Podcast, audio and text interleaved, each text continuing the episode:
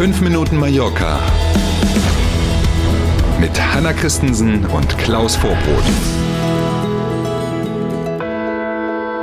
Einen wunderschönen guten Morgen, der 29. Dezember. Fast ist das Jahr rum. 5 Minuten Mallorca, wir starten. Schönen guten Morgen. Die Zentralregierung in Madrid hat ein neues Hilfspaket beschlossen. Auch auf Mallorca sollen besonders Familien mit geringerem Einkommen zusätzlich entlastet werden. Rund 10 Milliarden Euro ist dieses Paket schwer. Und ein paar Themen daraus. Äh, auf Grundnahrungsmittel entfällt in den ersten sechs Monaten des kommenden Jahres zum Beispiel die Mehrwertsteuer komplett. Für Pflanzenöl und Nudeln wird sie auf vier Prozent gesenkt.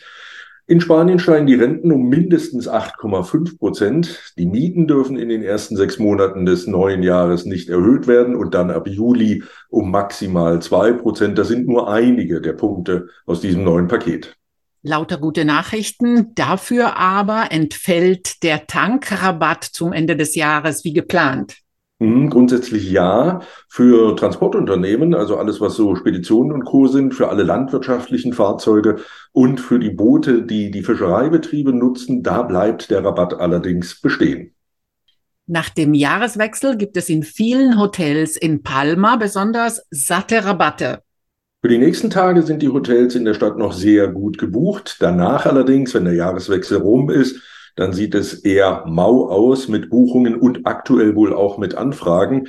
Der Hotelverband spricht von 45 Prozent Auslastung in den Hotels in Palma oh, ja. nach dem Jahreswechsel. Das liegt daran, dass so viele Häuser in der Stadt offen sind und eben die Nachfrage so gering ist. Das drückt natürlich auch nochmal auf den Preis. Und deswegen würden viele Häuser Rabatte von bis zu 40 Prozent für Übernachtungen anbieten, die dann ab Anfang Januar stattfinden.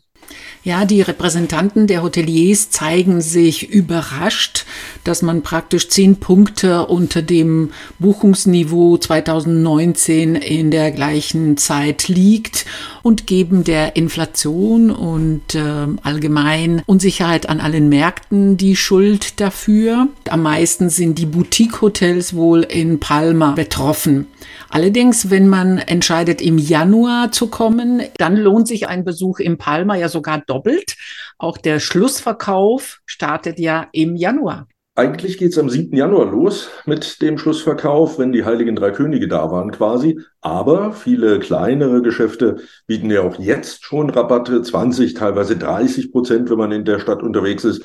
Und ganz sicher werden nach dem Jahreswechsel noch mehr Geschäfte dann dazukommen. Und wie gesagt, am 7. Januar dann das volle Schlussverkaufprogramm. Am Flughafen von Palma gab es gestern viele Verspätungen mm, und einzelne Flugausfälle. Grund war dichter Nebel am Morgen. Deswegen war der Airport zeitweise sogar komplett gesperrt. Später konnten dann Maschinen nur mit größerem zeitlichen Abstand als üblich starten und auch landen. Verspätungen gab es auf ganz vielen Routen innerhalb Spaniens und natürlich auch ins Ausland, damit eben auch nach Deutschland und zurück. Teilweise waren Maschinen zwei Stunden und mehr verspätet. Äh, und jetzt die spannende Frage, Hanna, bleibt in der Nebel ein Thema? Wie wird denn das Wetter heute?